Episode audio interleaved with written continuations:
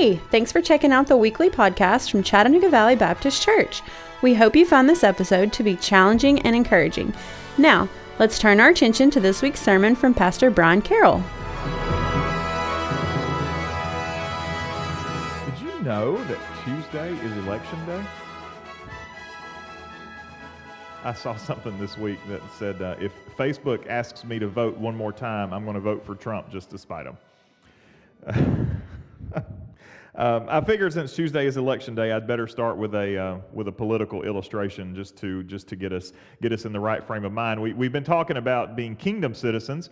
But in our attempt to be good kingdom citizens, we need not uh, neglect our responsibility to be good uh, earthly citizens as well, and part of that is the responsibility to participate in free and fair elections as we have in our nation. And so, if you haven't voted already, then uh, make sure you uh, you go Tuesday and, and stand in line and get your sticker, your participation trophy. Everybody gets a sticker if they if they go and vote. How many have already voted? Just raise your hand. My goodness gracious.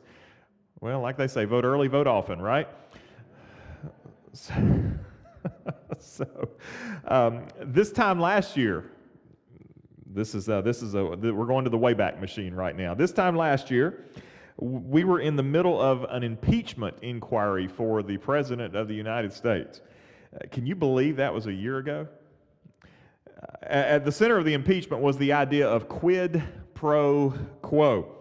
And we heard that, and we all suddenly had to learn a little bit of Latin to learn what that means. Quid pro quo means an exchange of favors. Probably the best explanation of quid pro quo comes from a movie that I, I can't recommend to you, but, uh, but it comes from a movie that starred Anthony Hopkins back in 1991, The Silence of the Lambs, when Anthony Hopkins was playing Hannibal Lecter, the, the cannibal. He, he was in jail, and, uh, and Clarice, the, uh, the FBI agent, came to visit, and he looked at her and he said, I, I wish I could do his voice, uh, but it might give me nightmares if I tried. Quid pro quo, Clarice. You tell me things, I tell you things. And that begins the, uh, the movie there. For the president, he was accused of withholding foreign aid to the Ukrainian government in exchange for some political favors. Uh, we know he was eventually impeached by the House. He was acquitted by the Senate, which is why he's up for reelection on Tuesday. As we approach Tuesday, we certainly hope for a, a honest uh, returns, honest election results, and we certainly hope for a, a peaceful, uh, peaceful days to follow, whatever, whatever may come after Tuesday. Um, Quid pro quo, as we learned last year, is not an immoral or an, or an unethical arrangement, except for when it is. Uh, parents are the masters of quid pro quo. If you are a parent, then, uh, then you are a professional. You can have a quid pro quo license, as a matter of fact. You use quid pro quo on a regular basis. Uh, for example, if you've ever looked at your child and said, if you clean your room, I will give you ice cream. Uh, that is a quid pro quo. That is, a, that is an exchange of mutual favors. Parents get a clean house and the child gets ice cream. That is a quid pro quo. You may be thinking right now that quid pro quo is the only thing helping you maintain order in your home. And if that's the case, don't worry, you join the likes of parents all over the world. Your employment is basically a quid pro quo agreement. You agree to work a certain number of hours in exchange for a paycheck of a certain amount. You agree to do a job to a certain level of quality, and they agree to let you keep your job. It's a quid pro quo agreement. We could argue that we encounter quid pro quo all the time. Some have gone so far as to say that the basic human network that we have is held together by a system of complicated and, and numerous quid pro quo agreements. I don't know that I could argue that point, really. Uh, one could argue that the Old Testament law was a kind of a quid pro quo agreement. For example, in Deuteronomy chapter 11, verses 26 through 28, we read these words uh, See, I'm setting before you today a blessing and a curse.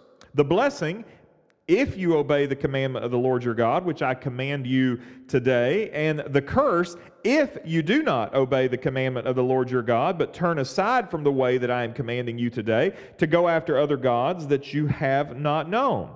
If the Israelites obeyed, there would be blessing. If they disobeyed, there would be cursing. Again, that is a form of a quid pro quo. Now, while we recognize that that Latin phrase helps to define our relationships, it, it, it, especially helps to solidify our professional interactions, even helps us to define and, and establish outcomes. This idea, when it comes to our spiritual condition, comes up very short. Because the fact of the matter is, is over and over and over again, when it comes to matters of faith, we come up short. Uh, don't forget, Jesus' expectation from back in the last verse, of Matthew chapter 5 is this You therefore must be perfect as your heavenly Father is perfect. And so the expectations are very clear. If you uh, want to want to achieve all this, then you just got to be perfect. And if you do that, you're in good shape. So again, we understand that we're going to come up short every single time because we cannot reach that level of perfection. And if we can't keep our end of the bargain, then the deal in the quid pro quo is off the table. But that's where the good news of the gospel comes in. We can't keep our end of the bargain. We all have sinned and fall short of the glory of God. We miss the mark over and over and over and over again. And so God did what we couldn't do. He satisfied both sides of the equation. He satisfied both, both sides of this. Our righteousness wasn't perfect, so he substituted his righteousness for ours. That's why the gospel is such good news. The, the question that we have to answer what do we do when the Bible, though, takes us back to this quid pro quo type of arrangement for salvation? How are we as Christians to, to take this idea that is presented to us in Matthew's gospel here? How are we to take this idea and, and, and understand this if we understand that quid pro quo is an inadequate arrangement when it comes to matters of faith? Well, that's our goal this morning. So let's turn our attention now to Matthew chapter 6 Following Jesus' teaching on the model prayer, we pick up in verse 14. I would invite you to stand with me as we read God's word this morning from Matthew chapter 6, beginning in verse 14.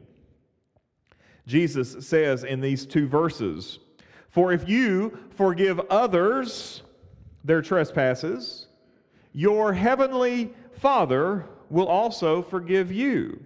But if you do not forgive others their trespasses, neither will your Father forgive your trespasses.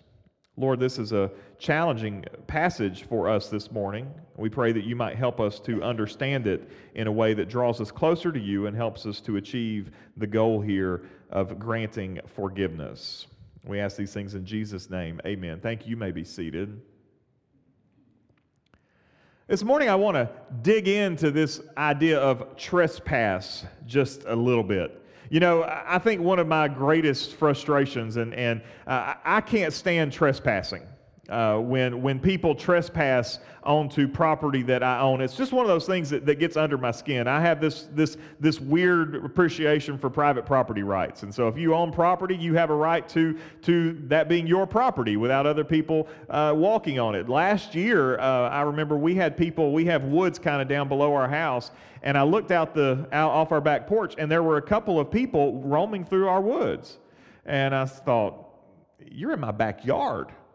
And so I walked down to say, What are you doing? I said, Oh, we just wanted to come back here and take pictures. It's like, well, this is my space. This is my property. You are doing something that irritates me, and it's called trespassing.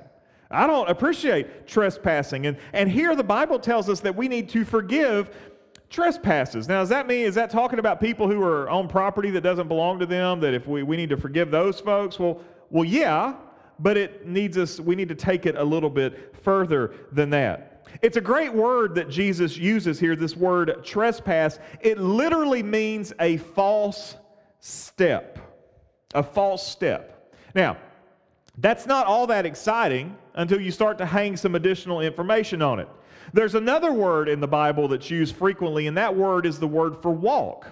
And the two words are, are, are, very close. The Bible uses the word walk as a way of describing the life of a disciple of Jesus. We walk with Jesus, we, we walk in righteousness. In Romans chapter 6, verse 4, in the context of baptism, we read these words We were buried, therefore, with him in baptism into death, in order that just as Christ was raised from the dead by the glory of the Father, we too might walk in newness of life. It, that word walk describes how we carry ourselves as Jesus followers. But what's interesting is in the original language, the word for trespass and the word for walk are like real close cousins. We were joking about the, the Parises up here, that they're all cousins or, or, or closer than that. And so, so the, the, the two words are real close cousins walk and trespass are, are real close. And what's interesting is that one, mean, one is an, an affirmation of how we should carry ourselves as Christians, and the other is a warning about taking just a simple false step.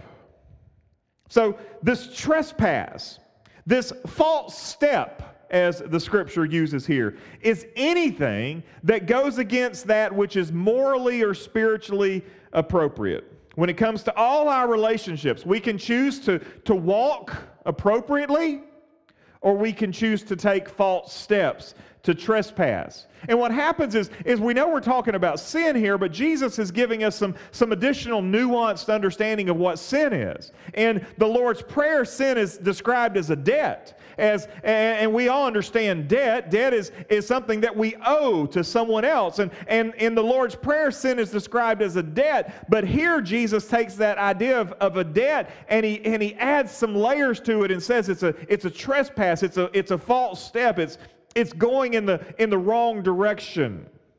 And so, whether we're sinning against God or, or we're sinning against our fellow man, trespassing represents our intentional decision to walk where we ought not walk. The problem, though, we've got to deal with now is, is there's this apparent issue of, of quid pro quo that's at work here. If we forgive others, then God will forgive us. That meets the definition of a, of a quid pro quo. It, it is exactly as, as that definition would require. I don't know about you, that's a pretty scary thought. To, to know that our forgiveness is hanging on my ability to forgive, to know that your forgiveness is hanging on your ability to forgive, if we stop right there, I mean, we're, we're going to have a we're going to have a little a kumbaya moment here. We're going to have to start going around the room and uh, I forgive you, I forgive you, I forgive you. But that's not exactly what it's instructing us here. If this passage were in a vacuum, we have a very scary proposition. But thankfully, this passage doesn't exist in a vacuum. And this is something that we need to desperately understand all the time, every time. Even when you see somebody quote a verse that, that, that's inspirational. We need to recognize this all the time. Scripture, the Bible, must always be understood in context. The Bible must always be understood in context. This needs to be stressed over and over and over again. In Sunday school classes and discipleship groups, we need to stress over and over and over again that the Bible must be taken in context. And what's the context? That's the context is where this passage falls in the grander scheme of the Bible and what the Bible says. And, and so immediately we have the context of the Lord's Prayer. And in the Lord's Prayer, we, we pray this as part of our model prayer. We and forgive us our debts as we forgive our debtors. We have this immediate context, and then Jesus elaborates on it in uh, verse 14. For if you forgive others their trespasses, your heavenly Father will also forgive you. So, in this prayer, Jesus is, is helping his listeners develop a very nuanced definition of sin, which is good for us because it helps to add to our understanding of the depth of our offense. You know, I think in our world we've gotten a, a little too comfortable with the definition of, of sin, that, that, that we've got little sins and we've got big sins. We've got sins that, uh, that we won't commit. We've got sins that we're okay with. And we've gotten to that place today where, where this set of sins over here we, we can manage, but if this set of sins over here is, is a little more than we can bear.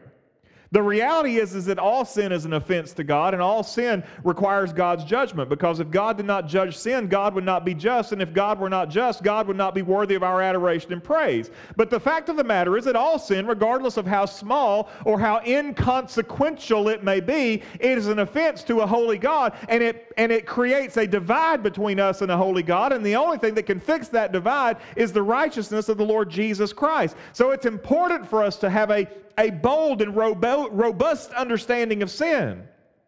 Sin for Jesus here in the Sermon on the Mount is an unpayable debt. Is it, is a dangerous false step.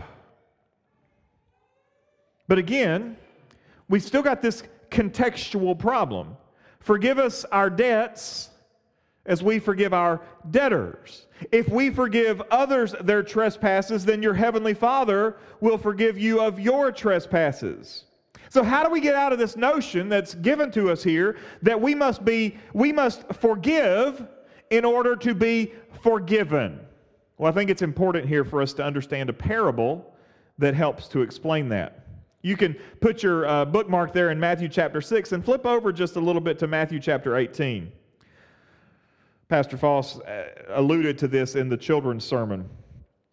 Over in Matthew chapter 18, beginning in verse 21, we find these words Peter came up to Jesus and said, Lord, how often will my brother sin against me and I forgive him?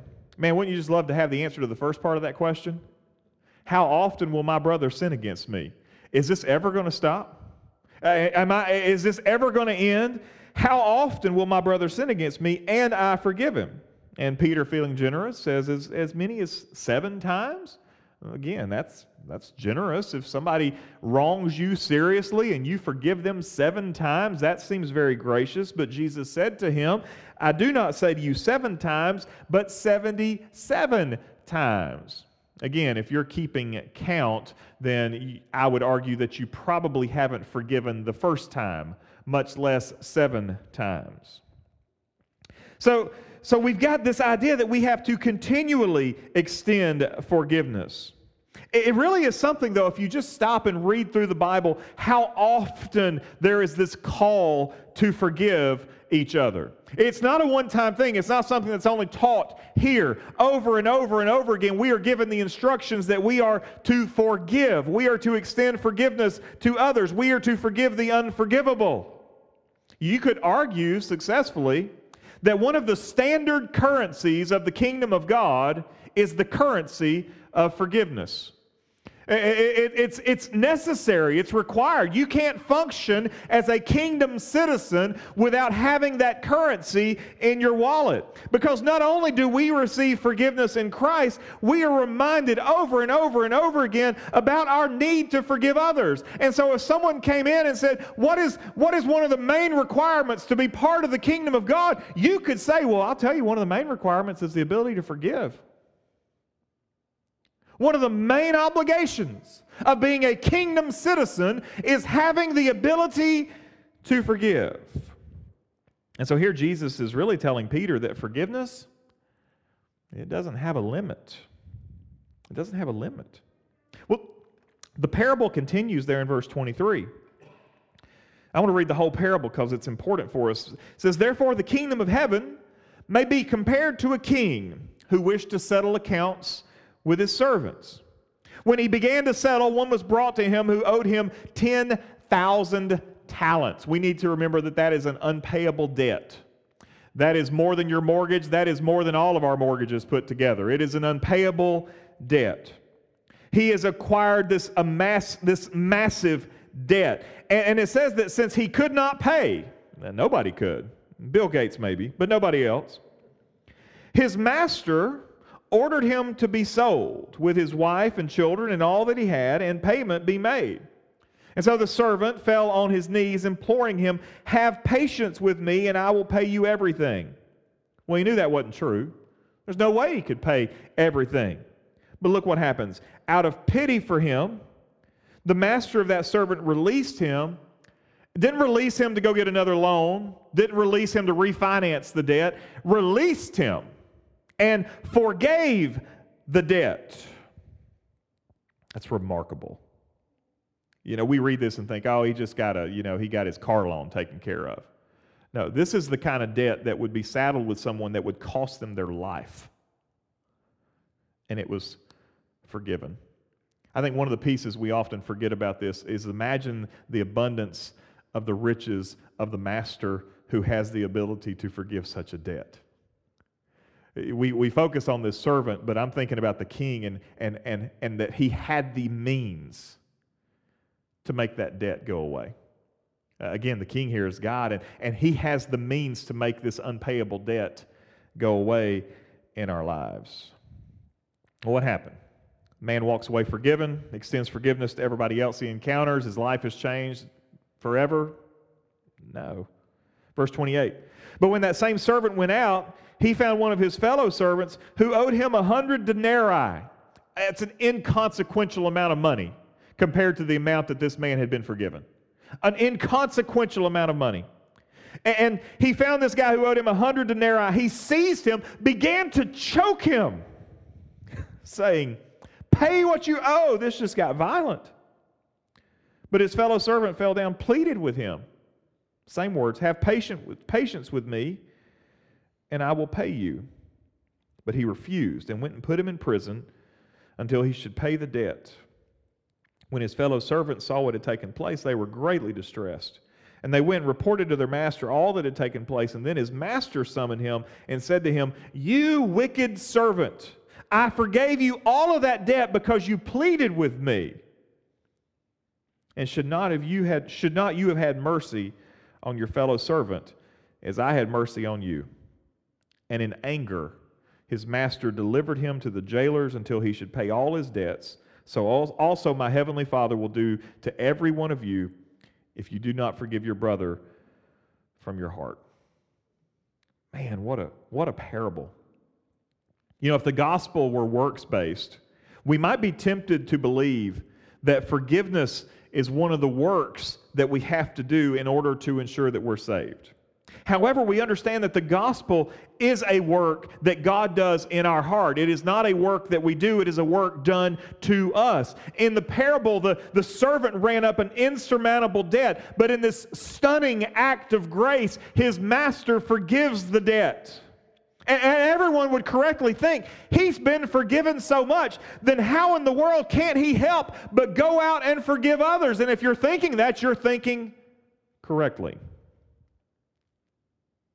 That's not the case, though. In fact, he shows no grace at all. Again, the, the consequences of being forgiven so great a debt should be your willingness to extend forgiveness to any who owe you anything. But that's not what happens at all. Because the parable here illustrates something very important.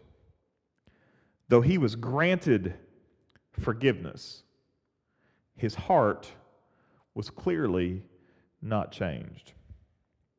And the consequence of his heart not being changed is that he was unable to grant forgiveness to others. This gets to the root of Jesus' words in the Sermon on the Mount. It isn't a quid pro quo. If you forgive others, then I'll forgive you. Because what's happening is we're missing the first act of grace where God changes our hearts. And when God changes our hearts, we're like that wicked servant. We have an unpayable debt, one that we could never imagine imagine paying back. Our sin debt is so consequential that, that it can never be settled. But in a stunning act of grace, God looks at our sin debt and He says, It is all forgiven. That cross with a Savior nailed to it pays the penalty that you were due. He pays the debt that you owed, and you are forgiven 100%.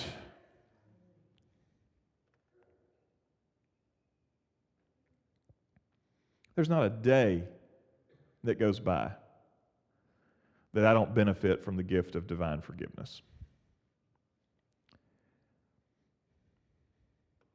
But don't miss this next point. One of the clearest evidences of a redeemed heart is the presence of a forgiving spirit. Here's your diagnostic tool. Here's your spiritual checkup. And this helps to answer some very important questions. What is my heart condition? Am I truly a citizen of the kingdom of God? This is where the Sermon on the Mount gets real deep in our hearts and meddles around real fast. You're not reading these words and brushing these off the page and thinking that these don't matter. This is asking us to dig real, real deep into our spiritual condition. And it challenges us to answer these very hard, probing questions. You see, when we realize the depth of our sin, the, the expanse of our debt, the danger of our trespass, when we realize the, the magnitude of our, of our offense to the, to the holy God, and we understand how we have been forgiven, how in the world? can we hold bitterness against others? John Stott said this He says, Once our eyes have been opened to see the enormity of our offense against God, the injuries which others have done to us appear by comparison extremely trifling. I love Matt Chandler. He says, he says, How much of this stuff's going to matter 10,000 years from now? How much of the stuff that, that gets us down in the dumps, the stuff that damages our relationships, the stuff that, that we lose sleep over, the, the stuff that, that, that causes me to not look you in the eye, how much is that going to matter 10,000 years from now? You see, the essence of our Christian experience is that of cross bearing. We take up our cross daily. And cross bearing is a daily reminder of what we were due and the grace that we've been shown. Cross bearing is a daily reminder that we are not the center of the universe, but Christ is. And when you bear your cross, how can you have anything but a forgiving spirit? I think we all understand this. An unwillingness to forgive becomes toxic to our souls. It's true, we sometimes lose our perspective. I mean, right, in this, in the, this is kind of a lab where, where here's the facts, right? We've been greatly forgiven, and because we've been greatly forgiven, we therefore have to extend forgiveness to others. And so, so we've got this set of facts here that, that, that nobody's going to argue with this, right? I mean, I mean, no, no Christian's going to read this and say, yeah, Jesus, I think you're wrong here. I mean, we read this, we all agree that this is, the, this is the Word of God, this is what it says. So we've got this set of facts that we affirm. But the reality is, is that sometimes the facts don't match our feelings, and sometimes the facts don't line up with our experience uh, in day to day life. Sometimes the facts don't line up with the hurts that I'm carrying around, and so we have to reconcile the facts to our hurts. And sometimes in that process, we lose our perspective. Because what happens when the offense is greater than we can bear? Or perhaps the offender was closer than anyone had been before. You know, if I pulled out on 193 here and somebody I didn't know cut me off and it made me mad and, and I blew the horn at them, I'd never tell them they were number one, but I might blow the horn at them. I'm angry, I'm mad, I blow the horn. I may lay into it a little bit longer than based on how mad I'm, how angry I am. But that person goes their own way, and, and I go my own way, and I don't lose sleep over it, right? I don't know who that is. I'm over it. We're fine. If it's somebody I know who does something more serious, that hurt takes on more, more roots. Uh, I don't blow my horn and I'm over it. It, it settles in my heart and settles in my soul. And I have to deal with that. And sometimes we lose our perspective in that time. We know that the hurts that are caused by those closest to us can be the hardest to overcome. We have to keep in mind some things in that, in that regard. The first thing we need to keep in mind is that forgiveness doesn't mean necessarily that our memories are suddenly vanquished. It would be remarkable to have the mind of Christ to be able to, to not only forgive, but to forget and to separate sins as far as the east is from the west. Man, it would be great to be able to have that level of, of, of mind control that, that I not only forgive you, I forget the offense.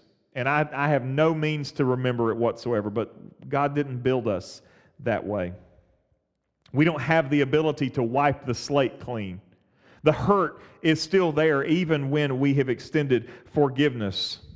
But you know what? The, the biggest obstacle to forgiveness, is it's not our memories.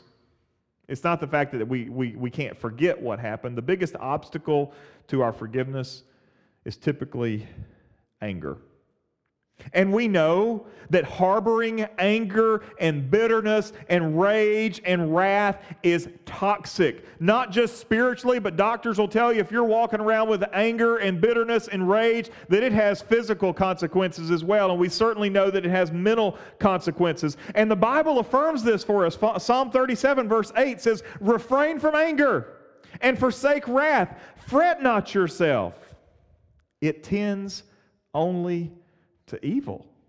Meaning, if you're holding on to anger, it is setting you in a trajectory that is not going to end in righteousness.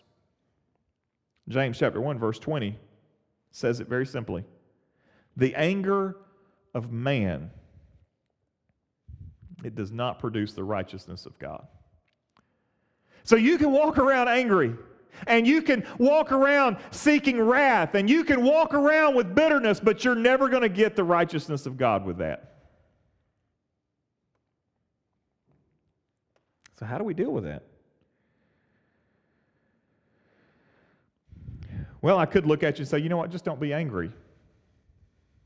It's kind of like a, a husband looking at his wife and saying, honey, you need to calm down. I don't recommend you try that there is a 100% chance that your wife will not calm down if you tell her to calm down. Guaranteed. It's not helpful for me to look at you and say, just don't be angry. You're, you're overreacting. Just, just don't be angry. That's not helpful. You're going to be mad not only at the person you're mad at, you're going to be mad at me for not recognizing why you're angry. So, what do we do with this? You know, as Christians, we need to not forget the fact that we have built in help. The Lord Jesus even refers to this help as a counselor.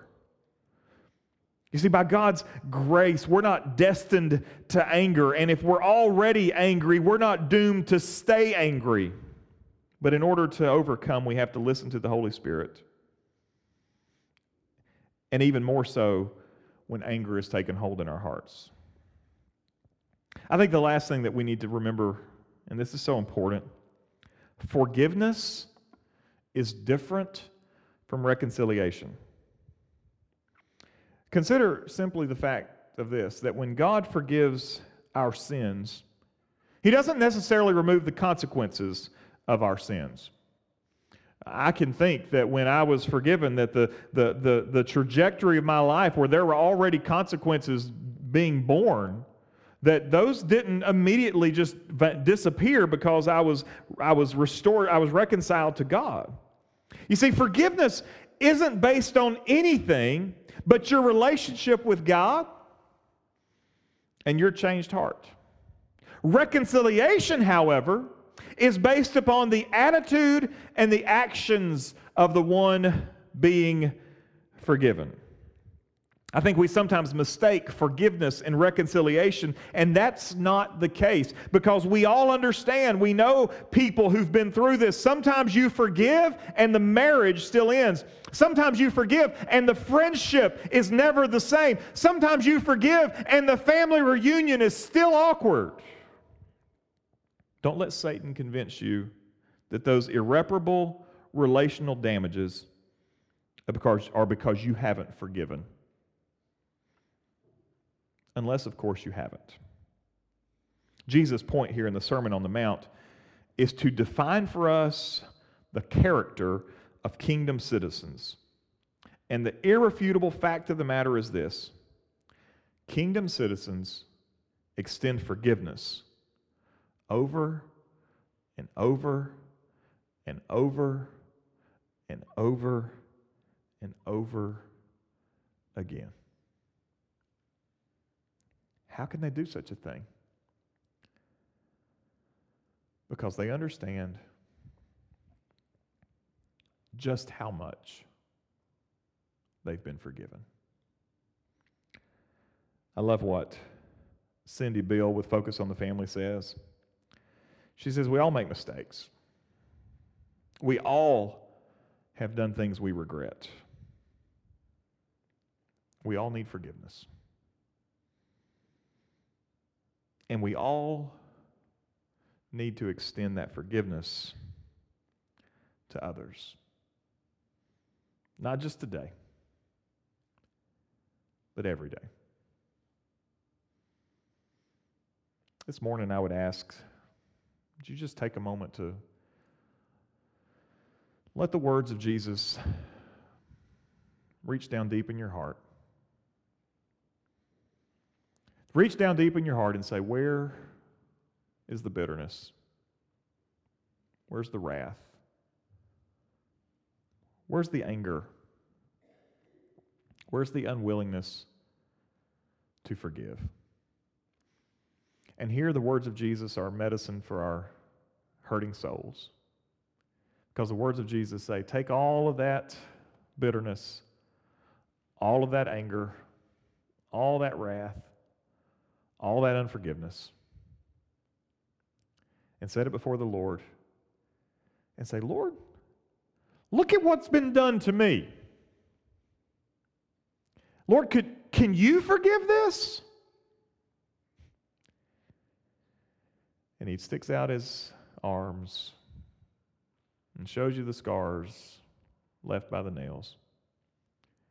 And he says, I'll forgive it over and over and over and over and over again.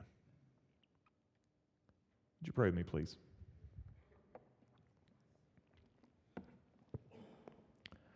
Lord, your words can cut to the quick.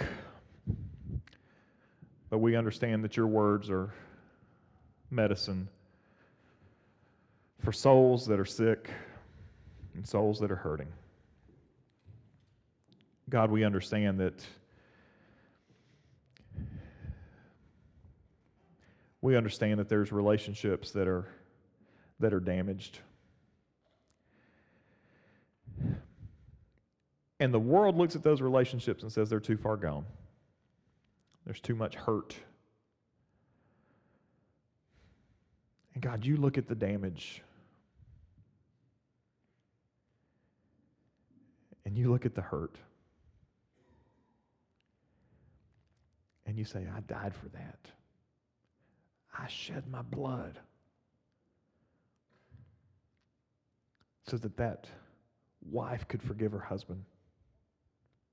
So that that brother could forgive his sister, so that that parent could forgive their child, so that that coworker could forgive their boss, so that that friend could forgive her friend. Over and over and over again.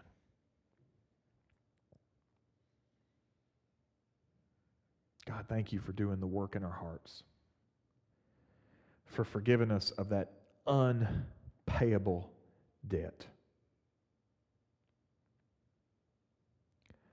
But God, may we not be like that, un, that unrighteous servant who walk away from our forgiveness